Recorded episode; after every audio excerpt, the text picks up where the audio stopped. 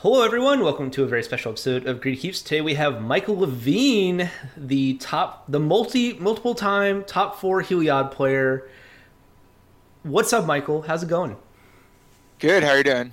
I'm good. I'm excited to talk Heliod, talk, uh, talk Magic.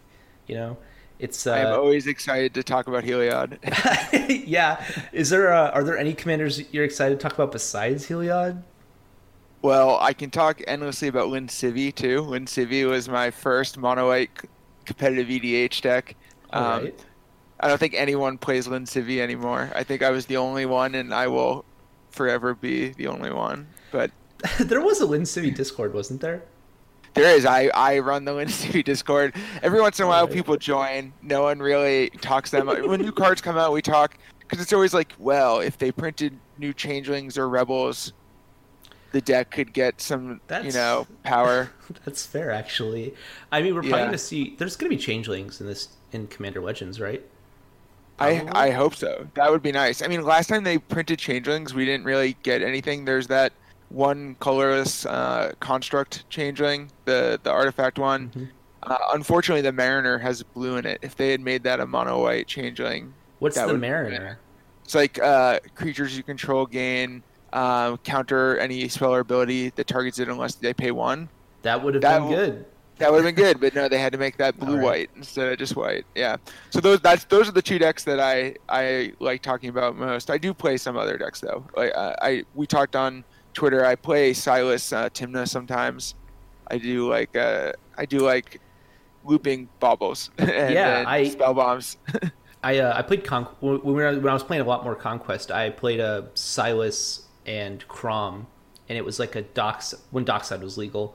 It was like a Dockside Bolas's Citadel deck with like reanimation and uh, all the baubles, and it was a lot. oh, of that's cool. Yeah, because like the only good fast mana is like Chrome Mox and like Mox Opal and Mox Amber. So I was like, all right, I can play a three mana partner commander that turns on Mox Amber, and then it turns on Mox Opal. So I was Yeah, like, that's true.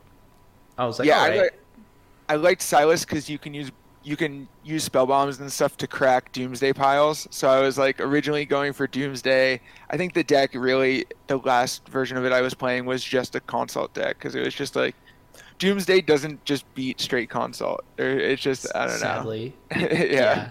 I, uh, I I've been actually looking into Silas uh, Jessica. Jessica got leaked a few uh, Yeah. few uh, I days am ago. also into that as a deck. Yeah. Jessica is a is a pretty good card, I think. yeah, I uh, I did the math today. It's like you have to deal like 290 damage. Yeah, sorry, you need 290 mana to kill someone. I just wanted to see if it was possible to like manually like eggs, like just like Yeah. just like how much looping of egg stuff would I have to do in a non-deterministic way to like just kill the table? It's Yeah. it's like 300 mana, but maybe maybe uh So, so the interesting thing with that is like I think we we were talking on Twitter and we were talking about Silas um, being a good way to set up scepter combos, and it's Oh, like yeah. what is your outlet? And it could be Thrasios, and that gives you green, or it could be Jessica, and now you have red. And which I think that gives you it gives you breach. It gives you if you're already trying to play things from your graveyard, having the backup of being able to play breach is really nice. Being able to play dockside, gamble. I had not considered the entomb. I know we talked about it, but I had not considered the entomb Isochron scepter lines. That's very Yeah. interesting. That's probably a deck. There's no way that's not a deck because Grix is like, if we're being honest with ourselves, I mean, Kess is pretty cool, but there's not a broken jet like Grixis general. I don't think there's a single general I point to, and I'm just like, that's absurd. How do we? Yeah. How did this happen? Like, Thrasios and Tymna, Tymna Kraum, uh, Yeah. Najila. Like, there's nothing quite there. I could see Jessica Silas as like a three mana like graveyard uh, Isochron Scepter deck being like actually pretty sick.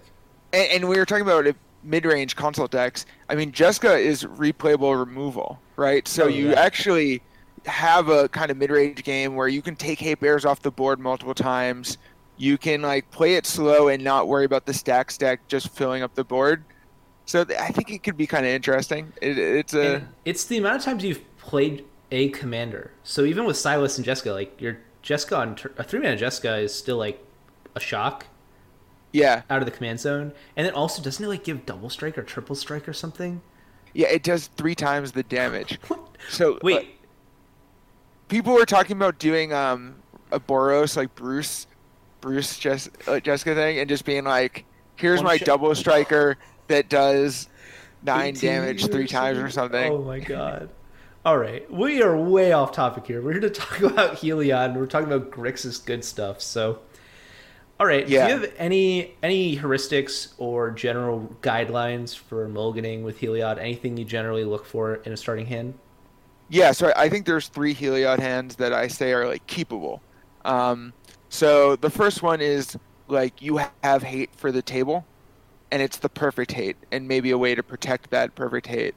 Um, it you obviously don't have the the density to always have hate for every person in your pod, but sometimes you get a nice hand where like I can cover everyone, and because of that, people might help protect my stuff because no one wants the other person to remove the hate that's selectively for them, right? Yeah. So It's like a, I remember during like when Flash Hulk was seeing a lot of play, like you'd protect a Grafdigger's cage even if you were on Flash Hulk because you're like, I have consult lined up, Yeah. and if they're getting rid of if they're getting rid of this Grafdigger's cage, that means they have it.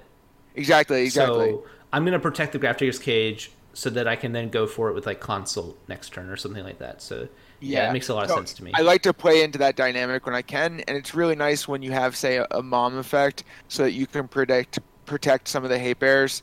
Um, so that hand I'll keep, even though there's no direct line to comboing.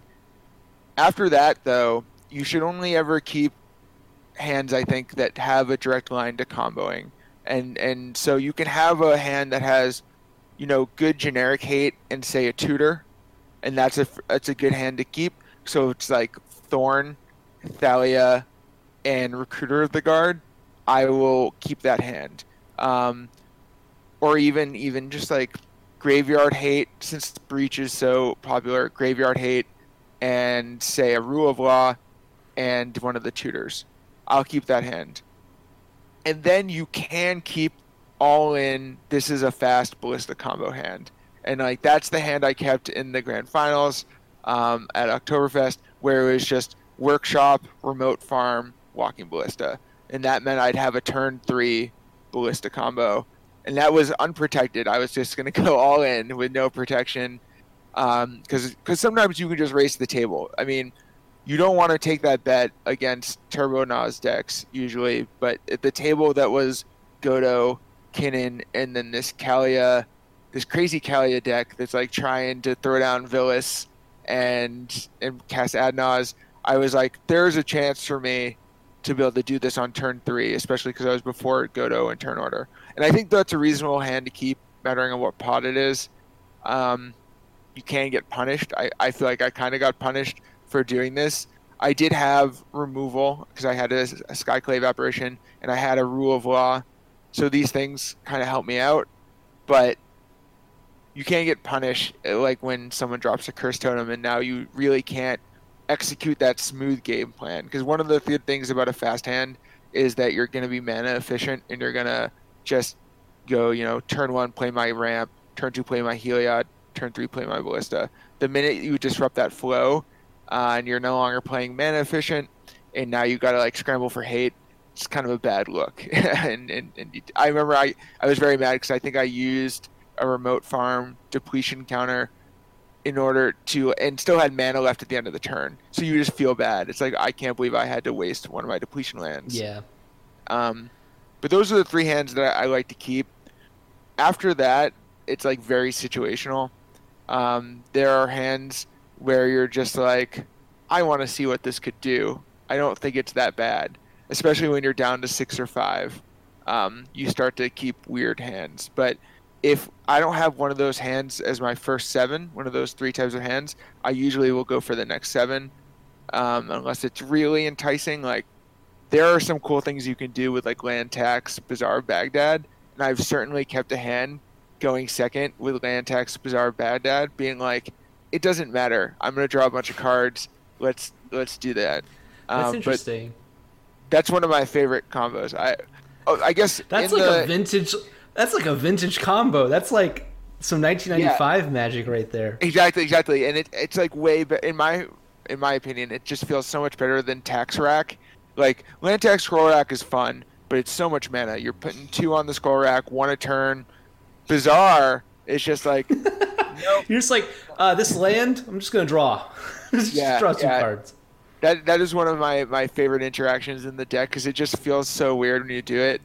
There are like fast locks, like Uba Mask locks eh, or or Knowledge Pool locks. You can keep those too. They're just a lot more fragile to just keep a hand on the back of. I can get like a fast Uba Mask lock. Um, And those are locks where you have like an Uba Mask and a Knowledge Pool in play, but you have like a Drannith in play. yeah, exactly. Yeah. So with Knowledge Pool, it can be any of the rule of law effects, um, and then they, people can only cast their commanders. And hopefully, if you have any hate bears on board, Heliod plus hate Oh, bears. yeah, you'll, like- kill people. Yeah, and you're gonna gain life, so there's like almost no way that you lose, except for commander damage. But even then, you can just Yeah. like make your blockers huge, or put so much pressure on them that you can kind of race them. Yeah, the the one problem is usually Kenrith, because Kenrith can also grow Oh, and trample and can gain trample. Yes. Um, so that is that's a that's a bad one for me. Which I I set up a knowledge pool lock at the tournament this weekend against a Kenrith player. I did do it because really I was trying to buy time to assemble ballista. So like the the lock was a distraction. I knew someone had a blast zone, so the block was going to get blown up. Um, oh, that's I really just- interesting. I was just hoping to get enough time to get to the combo, which is how it played out. I Did you win it that really game? just I did win that game. Yeah, and that That's was sick. I set that up on purpose, but usually with knowledge pool rule of law you win. I mean, not that many people are on blast zone. It's only low color decks that are going to be on blast zone. Um, and Kenrith is falling out of favor. There's like these Kenrith breach decks because you and the Kenrith dockside decks, but for some reason it's not as popular. Probably because it costs five mana. Yeah, five mana. I will say one thing that kind of I think the that knowledge pool lock situation really I think displays an aspect of the deck that is important to mention. You like you're playing 4D chess right there, right? Like you're locking the table in a way that you knew was not actually a true lock, which many people might Yeah. say, "Oh, he he missed it. He didn't see that there was a whatever in play." It's like, no, you actually did see it. You were just using that lock to prevent people from being able to like move forward in the game, so you could set up a combo on a on a following turn. Yes, and There's a I will lot of that. in that game, one thing I did, so I was like literally explaining the combos. I was like, this is how this lock works, and this is how you can break this lock. And it, one of it's because I don't like playing games where like people make mistakes because they don't exactly understand what's going on. That doesn't feel fun to me. And two, because I wanted them to know that they should try to break the lock. I didn't want to Yeah. get killed by Kenrith. I wanted That's- to get them to break the lock. is some that's some tight play right there. That is some tight play. Telling your opponents what to do in a way that they do they might not realize you're telling them what to do is Yeah. is so tight. Like Yeah. it's Well, my, my, my favorite part about that is that the lock I had was with Archon of Emeria, and I had a Mask of Memory attached to it. So I was actually digging two cards a turn. So I knew I just wanted them to waste like five turn Oh. cycles. Let me set up my hand. When they broke it, my hand was Orim's Chant, Silence, Grand Abolisher, um, I think uh, a Mana Vault, and Walking Ballista. So I literally just Orim's chanted one person, silenced the next person, and then just went for it. put a Abolisher and went for it. Um, so like that's the kind of thing you need to do sometimes is just get to the point where you can set up a good hand, know they're gonna break it, and try to time it right. Um, That's sick. That's awesome. All right, I think we've spent we've spent a good 15 minutes leading up to the the keep. So why don't we get Yeah. started? Uh, we're just gonna uh, do a few hands, then afterwards we we can spend some time talking. All right. So our first hand here is Mask of Memory, Remote Farm, Pithing Needle, Arid Mesa, Benevolent Bodyguard, Scrapyard Recombiner, and Rang- Ranger of Eos. Um, a card here that there's two cards here that people might not be familiar with. Uh, Benevolent Bodyguard. Uh, it's a. Do you mind uh, reading Yeah. what that does? Yeah, so it's a one mana one one that you can sack to give another creature protection from a color of your choice until end of turn. The And reason we play uh, this Oh, go ahead. Okay. the reason why we play this is because it's a mom effect that doesn't need to, a turn to be active, so you can play it out, and then at any time you can use it. Um, these are basically our forms of counter spells. We're not gonna counter removal spells, but we can blank them with things like bodyguard. And the the really nice thing about them is they're very hard to have a counter war against. Like once they're on board, we have basically response to, to removal that is uncounterable by gets- most cards that we're playing. It gets under the rule of law and the uh, Yeah. deafening silence as well. Yep, exactly. So so it's really nice to be able to say, well, you only when I have my rule on play, you get one removal spell on the ballista, but I'm gonna be able to use my my mother of runes effect or my bodyguard effect. Um, so that's a that's a really good card. We're actually talking about switching this one out for a more obscure card. There's a one mana one one that you can sack to regenerate a creature. Um, that's good because most of the removal people are using right now is actually like abrupt decay, assassin's trophy, fire covenant, and it has a second ability, um, two white tap sack it to counter a spell targeting an enchantment you control, Whoa. which is yeah. So then it protects Heliod, but it also protects Rule of Law, which is kind of nice. wow, that's um, really cool. And Yeah, so, so that's some old card, something Mater. I can't remember the full name. Uh, I I have one sitting around for if I ever wanted to try it. So we might sub these cards out, but it's really nice that you can use them right away. and the other um, one is Scrapyard Recombiner, which we don't have to go into as much detail for, but it's just basically another tutor for um, Walking Ballista, which is like the one card combo in this deck. Yes, the secret really good thing about this card is so you tap and sack an artifact to search for a construct. Walking Ballista is a construct, and so is Triskelion. So it actually can get both, and you don't have to sack itself. So you can go, you know, end of turn, sack some Oh. mana, say a mana vault that's tapped, get your Walking Ballista.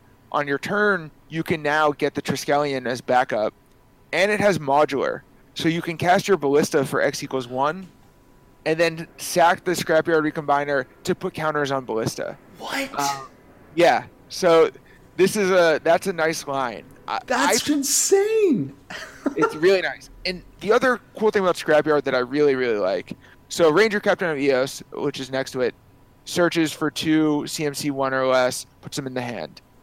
If you have a rule of out and you cast something like Ranger of EOS or Ranger Captain of EOS, and someone has a wheel, they've I, I get wheeled all the time with Walking Ballista in my hand. With with Scrapyard Recombiner, you wait. You know, you drop it for three, and then you don't. It's like a Wishclaw talisman. You don't use it until you need to use it because there's no reason to expose the card to a wheel. Um, so I really like that. I think I had one on board for like six or seven turns in one match, just waiting for the time where I could use it, where I knew it was safe, and I that is a that's really really uh, nice. I, I do like that. So is this is this a keepable hand in your opinion? It's close, but it's not. The reason why so remote farm is a dangerous card.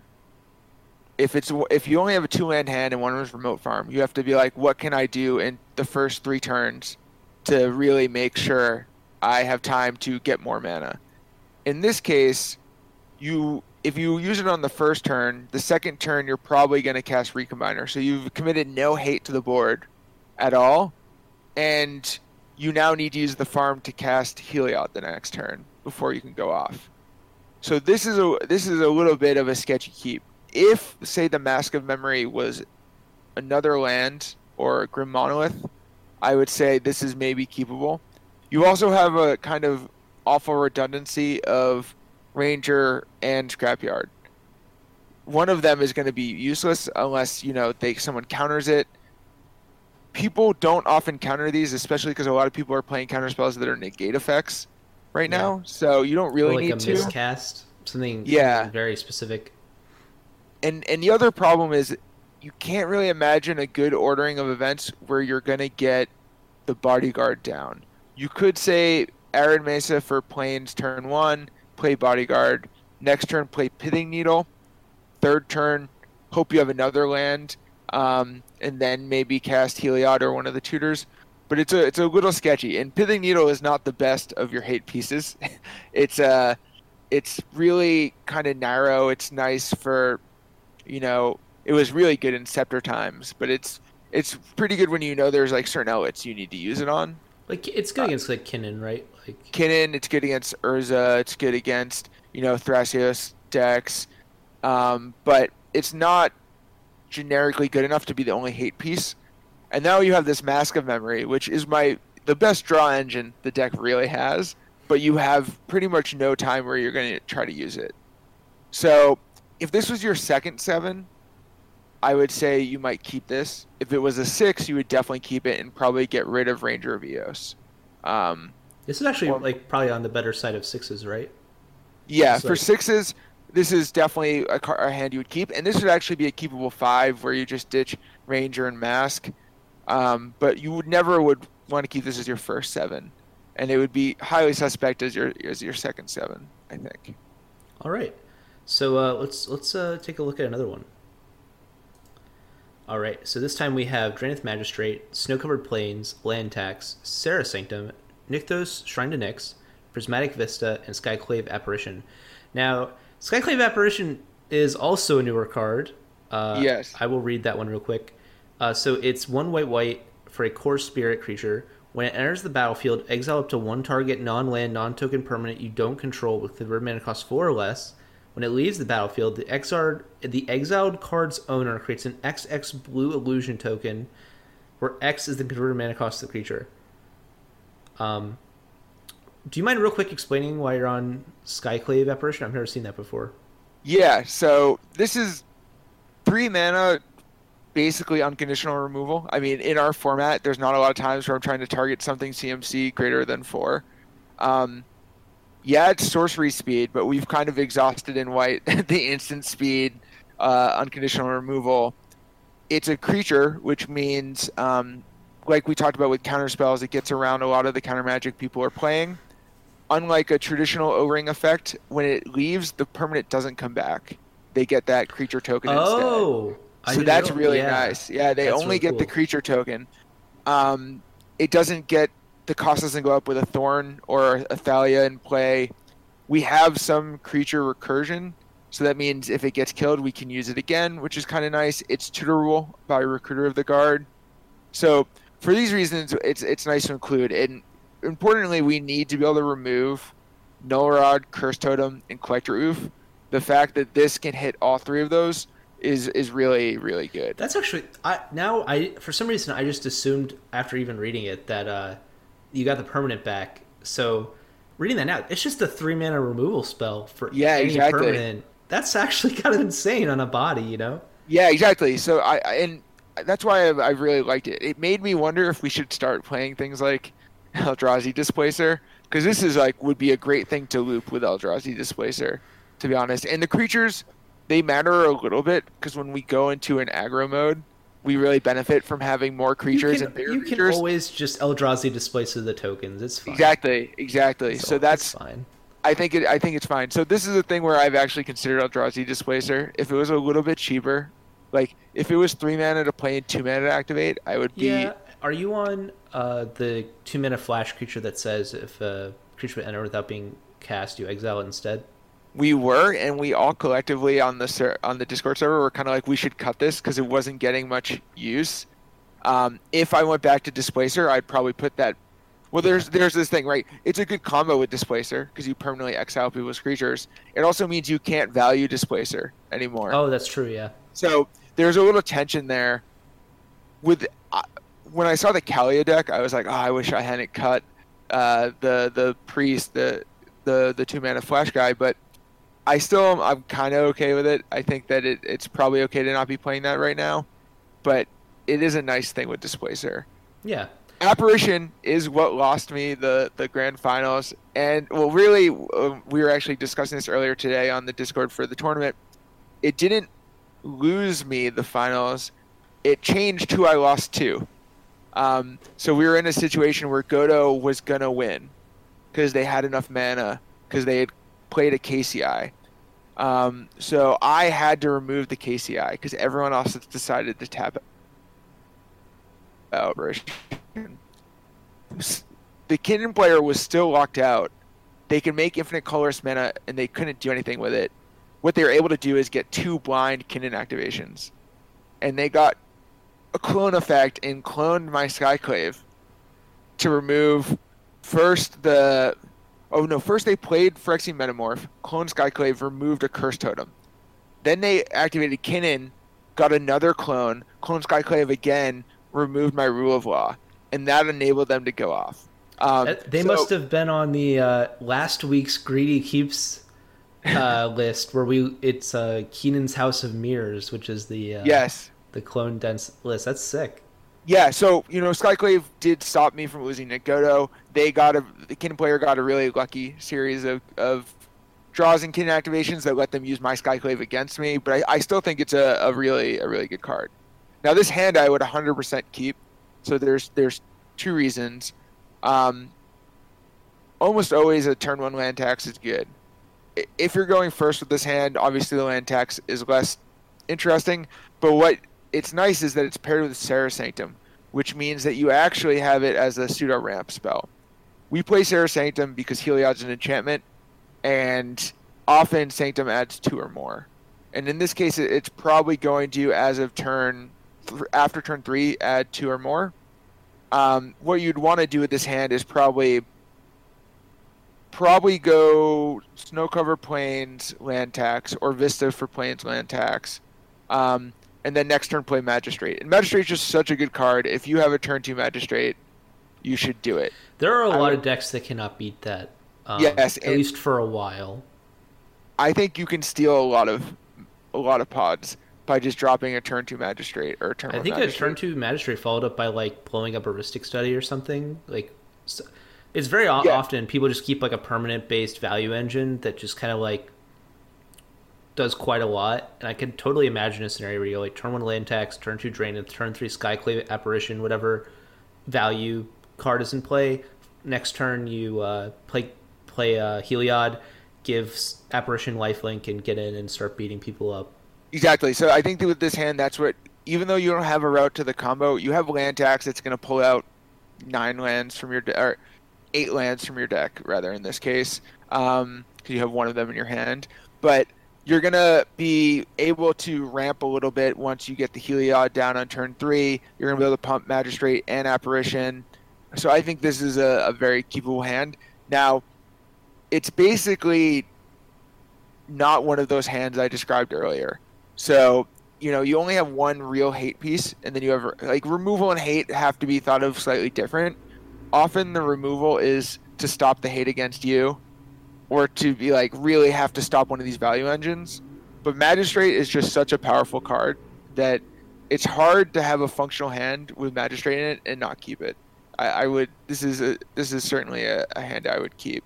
Yeah, Especially I mean, if you look at the number of pips you have. I mean, this is probably a with with Sanctum and Nykthos by turn four, you're gonna have like seven or eight mana and so that means that you might even be able to go off with Triskelion, which is always nice to have the mana to be able to combo with Triskelion. Um, it just this is a, fairly solid hand. Yeah, like now it's like an enlightened tutor. If you hit like an enlightened tutor, let's say, yeah, or ballista, like it's like enlightened tutor, ballista, any of your creature tutors. Yeah, you have so many live, live draws. Yeah, and so and I think you have enough live draws that this is this is okay. Plus, if you draw like we were talking about before, if you draw Bazaar Baghdad with that land tax, there you go. Even Mask of Memory with that land tax. Now you're just getting so much uh, card advantage, and people are going to be slowed down by Magistrate. If we are in a pot against something like Kinnan, like this is golden because you just jam the Magistrate, and now the deck really doesn't function that well. Um, so definitely keepable. All right, let's look at another one. Snow covered plains, Path to Exile, snow covered plains, Weathered Wayfarer, snow covered plains, Rest in Peace, snow covered plains. This seems not as good, right? This is not as good. So I think Rest in Peace is not that great of hate right now. I mean, it's good against Breach, but they'll just remove it before they do their Breach stuff. Uh, yeah. yeah. sure, they'll lose a little bit to feed the Breach. Yeah. They lose like a value breach, but you know most of these breach decks are not value breaching. They're playing brain freeze and then yeah. breaching, and so you know, yeah, it's not. Remove their, then they're gonna go. Um, having four lands in hand with a Wayfarer doesn't feel good because you really want to use the Wayfarer to get the lands. yeah. So yeah, if you had to mull down to four, I would keep Plains Path Wayfarer Rest. That All is right. a fine hand. But otherwise, yeah, this is a fairly sketchy hand. All right, we can throw this one back. Look at a second seven. Aethersworn Canonist, Windswept Heath, Enlightened Tutor, Blind Obedience, Remorseful Cleric, Bazaar of Baghdad, and Sanctum Prelate.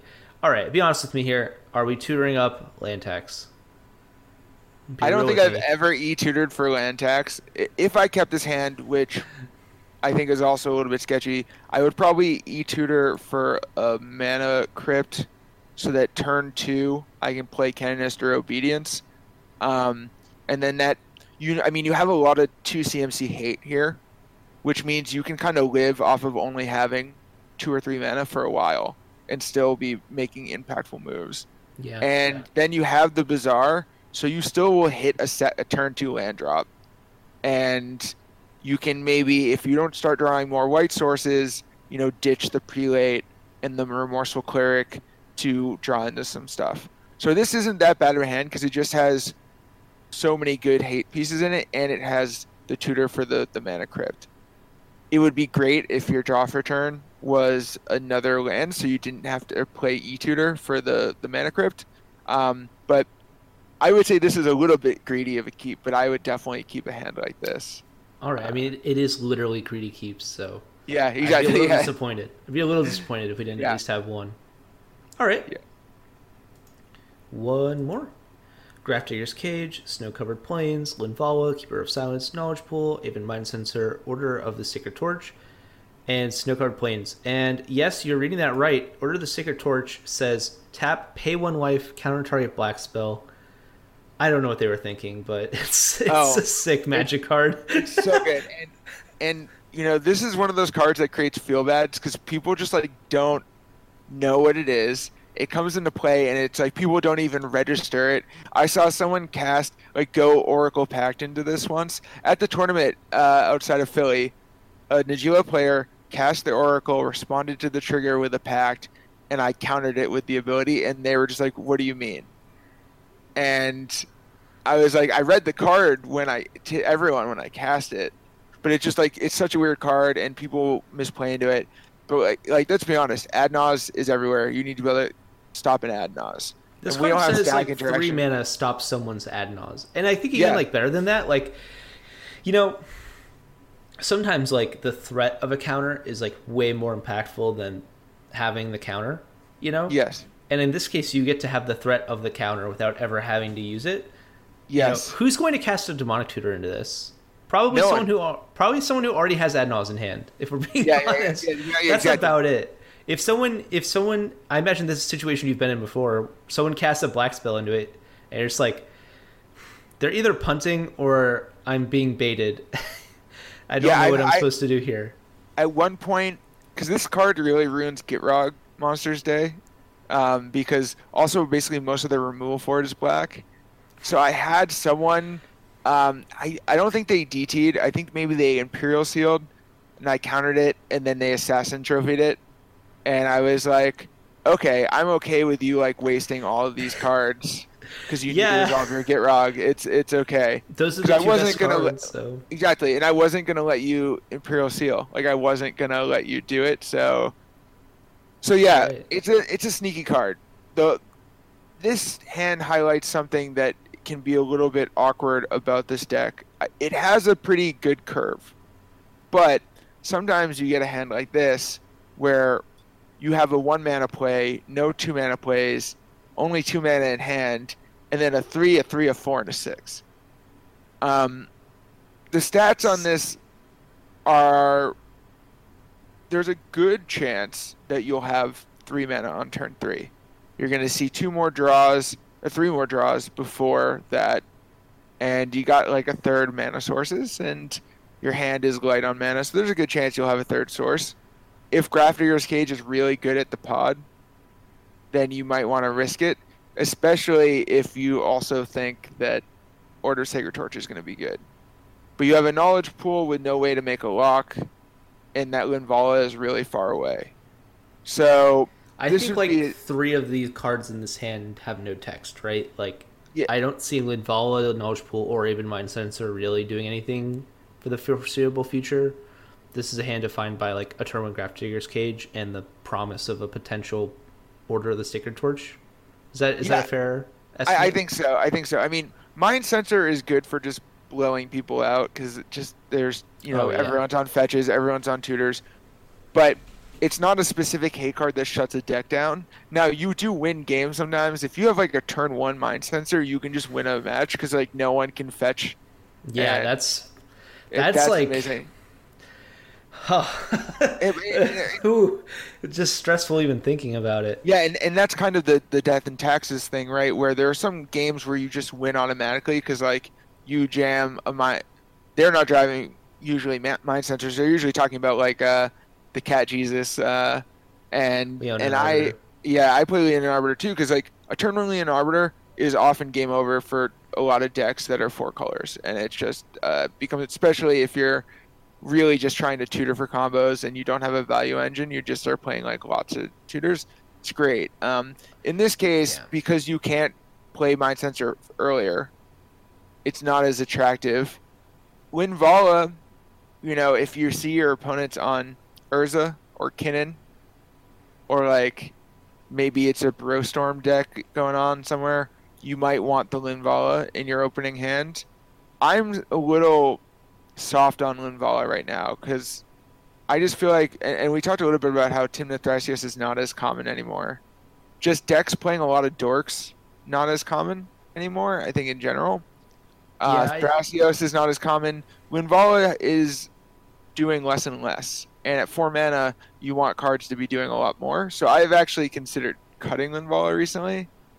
I mean, there are some times where you really, really want a Linvala, and it shuts down some decks. But I feel like this is like one of the things where like uh, your tournament list might be different than like your I play every week list. Like Yeah. I could see Linvala being really useful in a tournament where people generally are playing like pet decks, and I think a lot of the really good pet decks in this format are like Thrasios Exilus, Kinnan, Najeela. Uh, decks that people like. When I say pet decks, I just mean like decks that people feel really passionately about and play quite a bit. Heliod, Yeah. uh, Heliod's another example of that. Yeah. Heliod does lose to Linvala. yep, So I feel like Linvala is really good into like a tournament meta where I like the meta I play in. I don't think Linvala does anything. Yeah, But- yeah, exactly. And there's a lot of metas where Linvala probably doesn't do anything. So that's why, I mean, you might want to keep this hand if you know you absolutely need the Linvala. But I would, I would say, not having a turn two play in this format feels really bad right now. When you have like Turbonauz decks not doing anything other than playing a Grafdigger's Cage, Yeah, I feel like Grafter's Cage is not going to stop Turbonauz. It's not. I mean, Grafter's Cage used to just be worth so much more in the Flash meta. Like a turn one Grafter's Cage would almost always be a keep when Flash was a deck. Now, there's not enough people trying to reanimate Villas. You know, like Yeah. it- that's like the, the other time you'd want to use it. So yeah, this is this is a sketchy keep. I probably wouldn't keep it. Uh, if it's the second seven, I would consider it, but I'd probably go to six. All right, let's go to six. Snow-covered plains, homeward path, Sejiri's shelter. Notice I can spell, I can pronounce that because I played, uh, I played it in Legacy for a time. The Sejiri Steppe. Yeah. The Sejiri Shelter, shelter, Mana Vault, Knowledge Pool, Rule of Law, Emeria's Call. So Uh, this is a hundred percent. Yeah, this hand's actually kind of insane, right? Yeah, no, yeah, this is a very good hand. You're gonna be able to ramp out the knowledge pool rule of law lock. You have all the mana you need. Um, you might not actually need to use the shelter for mana, which is the great thing. Um, and that means you have a spell to cast into the knowledge pool if the rule of law gets broken, so that you can steal something else at instant speed. Like that's one of the really nice things about knowledge pool. Your instants become your opponent's counter spells that have been exiled on the knowledge Oh pool. and wow, stuff that's like really that. cool. Yeah. So I I actually am really into the Sejiri Shelter. I mean, we need stack interaction, but usually it's to protect our hate pieces. This is a two mana protect your hate piece spell that also doubles as a land when you need it. Um, I, I think it's actually just a really good card. Yeah, and having the mana vault just makes this this hand so so good. Um, yeah, let's so see. I would Let's 100% rush out that knowledge pool. Yeah, and you know, even so, if this is your six, you might put down, put back the snow-covered plains. The other great thing, Homeward Path is really good with Knowledge Pool. Uh, if people start casting your hate bears, you just take oh, them back. Wow. Yeah, yeah. Would, now, would you hold up the homeward path for a bit? Yeah, sometimes I would. Um, I mean, if I go for the lock right away, because this is a hand where you might go for the lock right away, mattering what other people's commanders are. You don't really have other creatures, right? This hand doesn't have any creatures in it, so you might not want to lock out right away. You might want to go for the rule of law, get the mana ready for the pool, and try to put some things on board first. Um, or there is this could be a hand where you say, based on the decks you're playing, I'm going to turbo out the knowledge pool and hold the rule of law, cast the rule of law to put it under the pool to steal some stuff, and just wait until I, because like no one else wants to cast your rule of law off the pool. That's a great point. That's Yeah. a really good point. And- And, and that's- you're you're on more enchantments anyway. Like it's it's very Yes. yeah. Wow, that's Yeah. interesting. So one of the things about knowledge pool in this deck is that you have a lot of symmetric stacks pieces that you want in play. So people casting your spells off the pool is good for you. I feel Yeah. like one thing is is that your cards are so bad. Like your cards are so incredibly bad that like if you think of knowledge pool as like a card that just takes the average card quality and, and equally disperses it across Yep. the table, you're like "Ah, demonic tutor. Yeah, exactly, exactly. So I'm now trading my bad cards for their good cards, and if they cast my bad cards, my deck is built for those cards to be in play. Theirs is not. So like Yeah. no one gains value from casting my hate pieces, but that's what they're stuck with. Um, so I, I really, yeah, I really like this hand. I, I would love this hand. Now, Hand is sick. One of the better one of the things I've always dreamt of is flipping an Emeria's Call on a knowledge pool and then like playing Lotus Petal to get my Emeria's Call. Because so many times when knowledge pool comes out, it just takes so long for people to do anything that you can just beat them down. I've been worried about flipping Emeria's Call and letting someone else cast it. That is a thing that I probably don't want to happen. Um, but yeah, this is this is a sweet hand, and I think it kind of highlights the strength of these the modal double faced lands Oh, they're so good. they're so good. I am, you know, doing the controversial thing still on the the Heliod server is I'm playing the Kabira Takedown one. So that's one colorless, one white that? instant. It's one colorless, one white instant. Um, takedown deals damage equal to the number of creatures you control to target creature or planeswalker.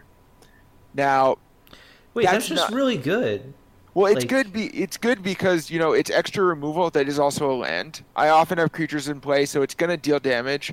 Um, and That it just can seems actually good. It seems good. It's two mana for that effect feels like a lot. Like you would like that to be a one mana effect. You're in white. You're in white, exactly. So like- and, I keep the way I think of these is like is like you know like when you like have a rampant growth in your hand in casual and you don't have a land drop and you're like shit I just have to cast this rampant growth and that's my land for turn so I'm paying Yeah. two mana for a demonic tutor that puts the land into play tapped like Yeah. that's how this card is right now that's how I kind of evaluate these is it's like I I get to turn this really shitty card this card that's like usually shitty into like a land at no cost instead of paying that like two mana. That's kind Yeah. of how I think of them. uh, another way to think about it is that it's basically like you have to pay one when you choose the mode. So like the land enters tap, so you're effectively paying one, right? Yeah, you're right. yeah. Sejiri Shelter is two mana, and that affects usually at one, so you're paying one extra, but you have two modes that you get to choose from, and like paying one extra for more modes is pretty normal. Like look at Cryptic Yeah, Command, you're yeah. basically paying two extra to get to choose. Here you're getting one extra to get to choose, and I think getting to choose for it to be a land is like a kind of a big deal. It's a bigger deal than, Yeah. than some people think. Actually, this is something I kind of want to talk to you about in the after. So I guess we can kind of just move into that. I'm just going to put the hand away. I I because I noticed you're playing a few of the M- MDFCs. I I've been playing uh, Agadeem's Awakening in Korvold, Oh yeah, and that Super card cool. is disgusting. super cool. Yeah. D- How do you feel about the? Uh, I mean, we've already kind of addressed this, but I just want. I, I'd appreciate if you restated. What do you think of the MDFCs in CDH, like in general in mono white? What do you think? So I, I think they're good for mono white. I mean, Heliod's a deck where you can't afford to have your lands come to play tapped sometimes. If you put down hate pieces and now you're just trying to get to your win con, who cares that when your land's tapped? Um, so I think we can really utilize them. And the other thing is that our deck needs to have high, not threat density, but action density. So being able to put more effects into the land spot really helps us be able to do that. How many just like cards that are exclusively lands are you playing right now? Let's see. I think right now that are exclusively lands, it's 30 or 29, uh, not counting the modal double face ones. But then there's. Bazaar Baghdad. So Oh, Bazaar yeah, it's Baghdad's like not really a 28. land. Yeah, Bazaar exactly. Baghdad's like the a reverse modal DFC. It's it's Yeah. like you're uh you're getting an absolutely busted card, but when you play it as a land drop, you don't get a land. So, Yeah. So we're really, I've really tried to figure out what's the minimum number of lands we can play, um, because we don't want to be drawing lands when we need to draw action. And I think that this has really helped. These cards really help that because they're effects we want. We want removal. Like we need to be able to remove a Collector Ouphe. So having more creature removal is not a bad thing. Yeah, that's that's why I think like I I feel like this this deck in particular has a lot of turns where it can play a tapped land.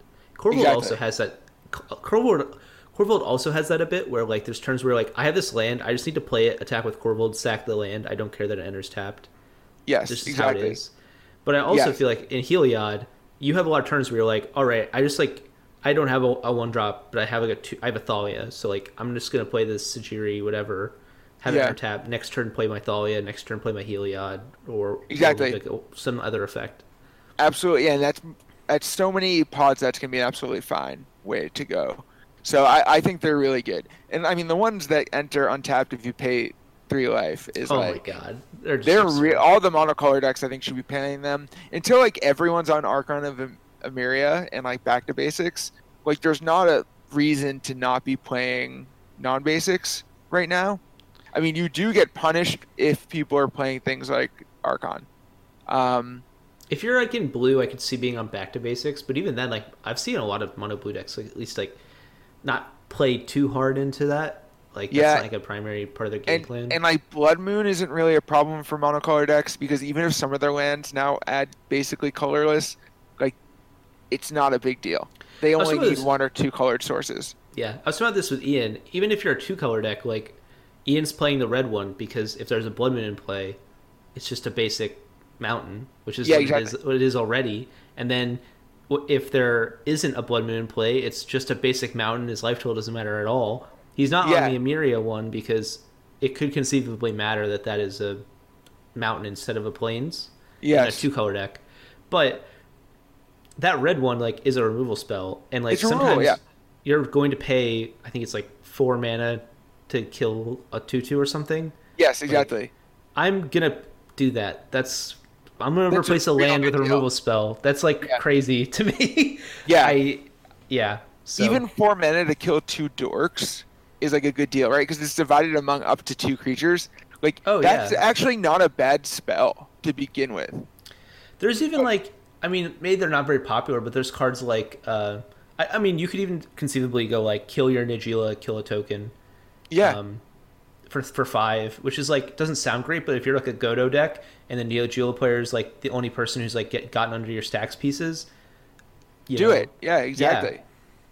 I mean, so I think that's actually like a pretty good example. Like Najeela has a turn one Najeela Crypt. You like drop down like a Blood Moon or a Trinisphere or something, just get it out there and, and kill him. So Yeah. I, so I, I I really like the red one. I like the black one. I think the white one is one of the worst ones. Um, I think just- I think you- I think you're wrong, only because I think it's so cheap. It's so cheap to play. Like Yeah. there is no cost in the white decks that are out there. there's no like- cost. Yes. in, Grand Arbiter, right? Two f- seven mana for two four fours with flying and vigilance that gives your stuff indestructible. That's an actual win condition. Yeah. yeah. Yes, in Grand Like- Arbiter, especially because it's going to cost less with Grand Arbiter in play. Oh yeah, yeah, right. yeah, yeah, That's that's real. That's yeah, yeah. that's like actually significant. That like, oh my god, I've locked them out. I've gotten the stacks to be such a point that people just can't play Magic. I just need to end the game. Eight power on board is going to get there Yeah, some sometimes. And that three life in- is not. That three life is not going No. to come up very often. Even in CDH, eight power is a lot. Like Oh it, it, it still kills people quite quickly, and everyone's real greedy with their life totals. So like, you and and even you know if a game goes long, swinging at the Adnaz player for eight means their Adnaz is never going to be viable again. Like Yeah, if it's like turn like, seven, turn eight. So. I mean, it's it's not bad. It helps because we often aggro people out. It's just like I do. I wish there was a different effect. Probably, I do. Probably Yeah. wish it was something else. Um, it's still crazy when you like put a Serra Angel on a land. it's like yeah, yeah. If with if for two more mana you get two of them. Because the rare one is like an eight mana destroy all non land permanents. If that had been on the the untap land, I, I maybe I'd be happier. I, there's there's actually not that many times where you're gonna blow up your own stacks pieces. I was about to say, I feel like your deck, the four power, the with flying Is- and vigilance, is probably actually better than that. yeah, Just because like you don't want to lose all the stacks pieces you've been building up the whole game. yeah. If the, but even if they had made like this is Jerry Shelter, the untapped one, and it costs three to use, I'd be like, yeah, go for it. Or if it was like four mana or five mana, all your creatures gain protection from something to end a turn, I would play that. Um, but yeah, so I'm I'm not super happy with what the white one was, but it's still good for the deck. It's still Uh, crazy how good they are. Just like Yeah, objectively, they're Well, really I- good. it's a little bit of what I'm concerned about in general design uh, with Magic right now is like I think the modal lands are better than they thought they were going to be, and it's just like lowering variance is a rare. It's a scary thing to do in Magic. Like we saw what happened with partners. Like you uh, you see what happens with uh, the companions. You don't want to lower variance in Magic too much, and the modal lands do reduce variance quite a bit they let you kind of effectively play more lands but still have action. So, I mean, it's good for for Heliod, but I think that now there's like they're at the point where they can make design mistakes like quite frequently with these Yeah, kinds of I- things. I I have one last uh, question for you as we turn this like Greedy keeps into an hour long podcast. Um, what do you think? So we saw Dockside, we saw Breach. Um, I think Breach we could have seen. Like I think if you if you'd asked me like what is the most busted thing that seems to be in Red's color pie today that you could see being printed, I'd be probably like a Ye- a red Yawgmoth's Will. Yeah, Uh, Breach is better than that. What is what is the thing that is in White's color pie today that you think like could conceivably be printed that would just like blow the color wide open? Do you have any anything you've been brewing on? So this is I don't think anything's gonna blow it wide open. What white needs is some kind of card advantage engine that is cheap. And I think that they need to attach it to the creature the creature count. Like they've done a lot of stuff with like Kabira Takedown counts the number of creatures. There's a lot of things that activate when you attack with three or more creatures. Like a one white enchantment that said if you attack with three or more creatures, draw a card is a very seemingly legit card. It's hard to set up. You're not going to draw off it for many turns, but like something like some effects like that would really help. I mean, they made Mangara, and it's not a good card, right? They gave white all the draw Yeah. they're giving white has been bad, but if they could give it a good draw engine that's within the color within the tutor portfolio as well. Because that's like one major problem with white as well is that the tutor space is really low. Oh, so like a battalion card that says like like you know there's that goblin that Yes. battalion. So Yeah. like a one mana goblin with battalion or not goblin. Well maybe a goblin. soldier, something one white. mana soldier. Oh, soldier. That way it can get tutored up. Uh, like Yeah. a one mana soldier that's like battalion. When it attacks, you draw a card. If you attack Yeah. or more other creatures, Some, yeah. Something like that would be really nice. I mean, I would love for us to get something. You know, it's just not. It's not broken enough. It's not like Breach, right? There's not, and, and there's not a lot of white eff- white effects that seem like they're like Breach. Um, maybe there are game change, rule changing effects. Because like if you think of the effect that's on Brisela, the the meld angels, where it's like uh, cr- uh, players can't cast spells three CMC or less. If there was a way to get that effect into play that was legitimately possible, like you're never gonna meld yeah, yeah. I, I I've thought about it. You know, I've I've tried to figure out how to do it, and I, I really would love to be able to meld those two, and because that effect wins you a CDH pod. There, I don't think there's any decks. Especially they with can that beat body that. in play. Yeah, there's no decks that can beat that, but it's just so impossible to assemble that. But if they put that effect on like a six mana enchantment or something, or like there was some condition to to gain an effect that is so good in competitive EDH, that could really turn things around. Um, I wonder. that I could see something that cares about like the second spell you cast each turn. well, Um, even the problem with that is that like with the white really benefits right now with the rule of law effects. So like anything that cares about casting multiple spells is tough to play in white right now.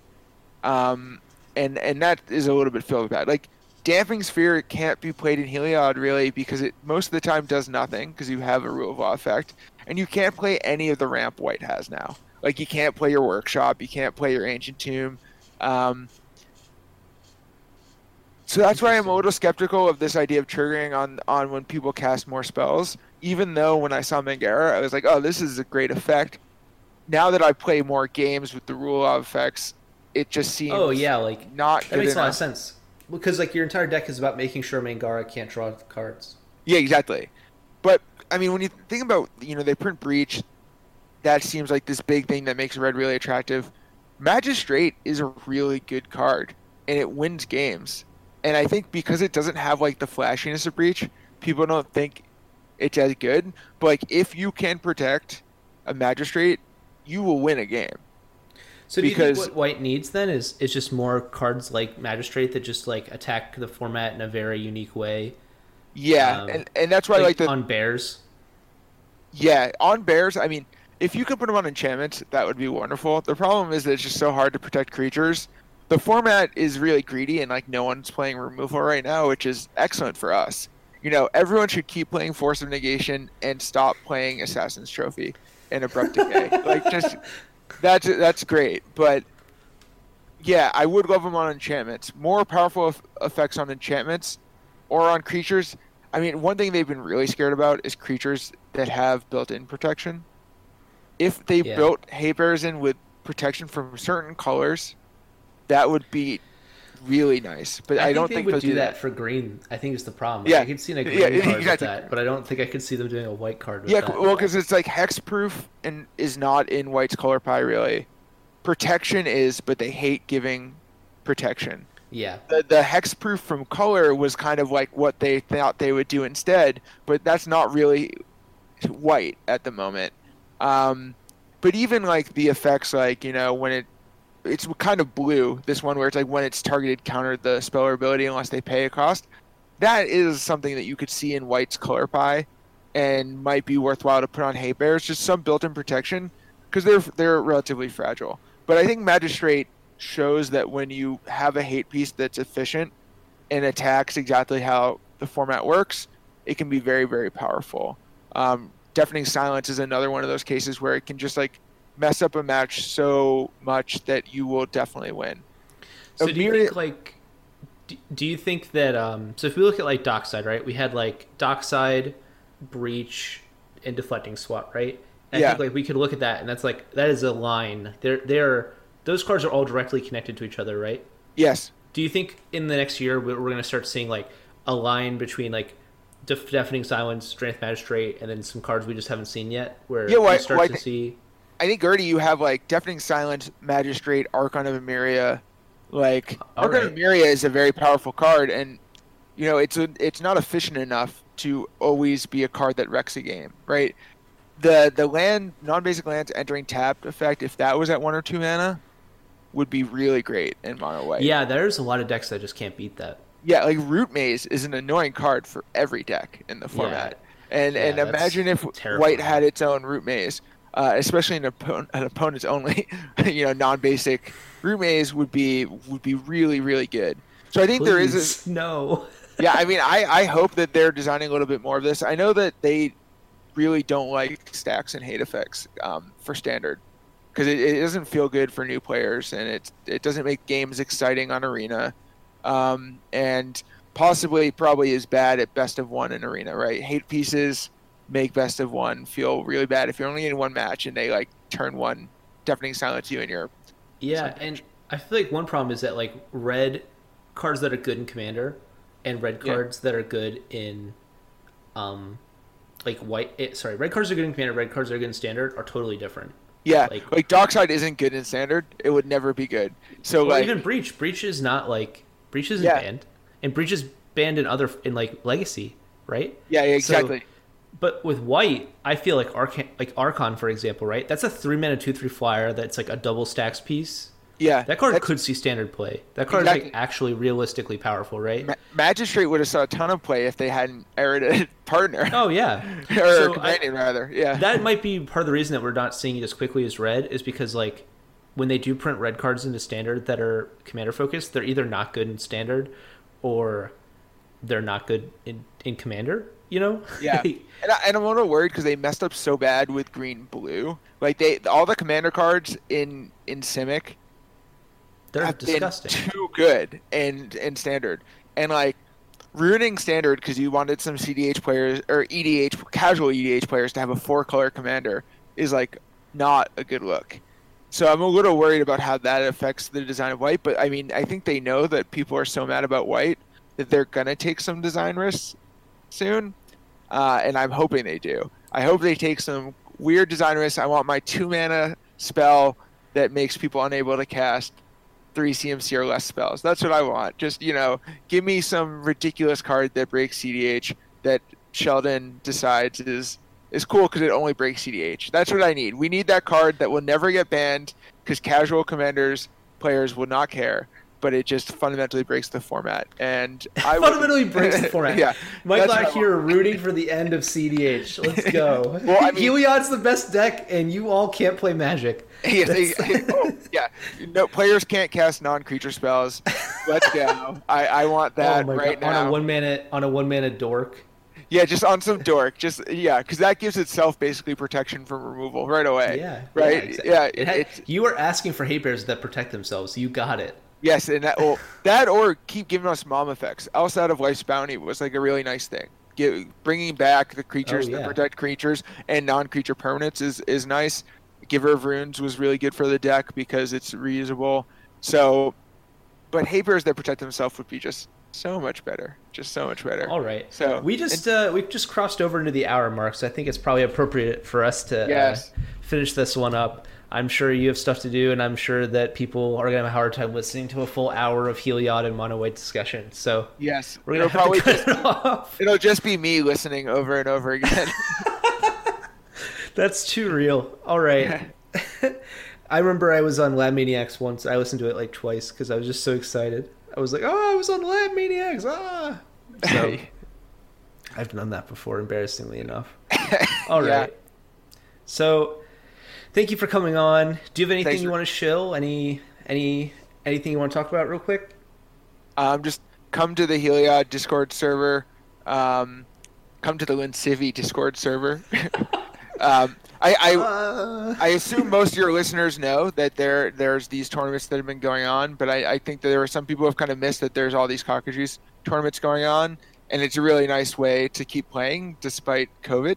Um, and I know I was really pumped to go to more of your in-person tournaments. Um, I but want to think about it. Yeah, but but while we're kind of stopped, uh, these tournaments are really nice. You cockatrice is is once you learn it, it's a really easy way to play Magic. Um, That's definitely and you true. get to play with a lot of people from all over the world that you wouldn't get to play with. So definitely check out like the the competitive EDH um, Discord for for games through Cockatrice, CDH games as well.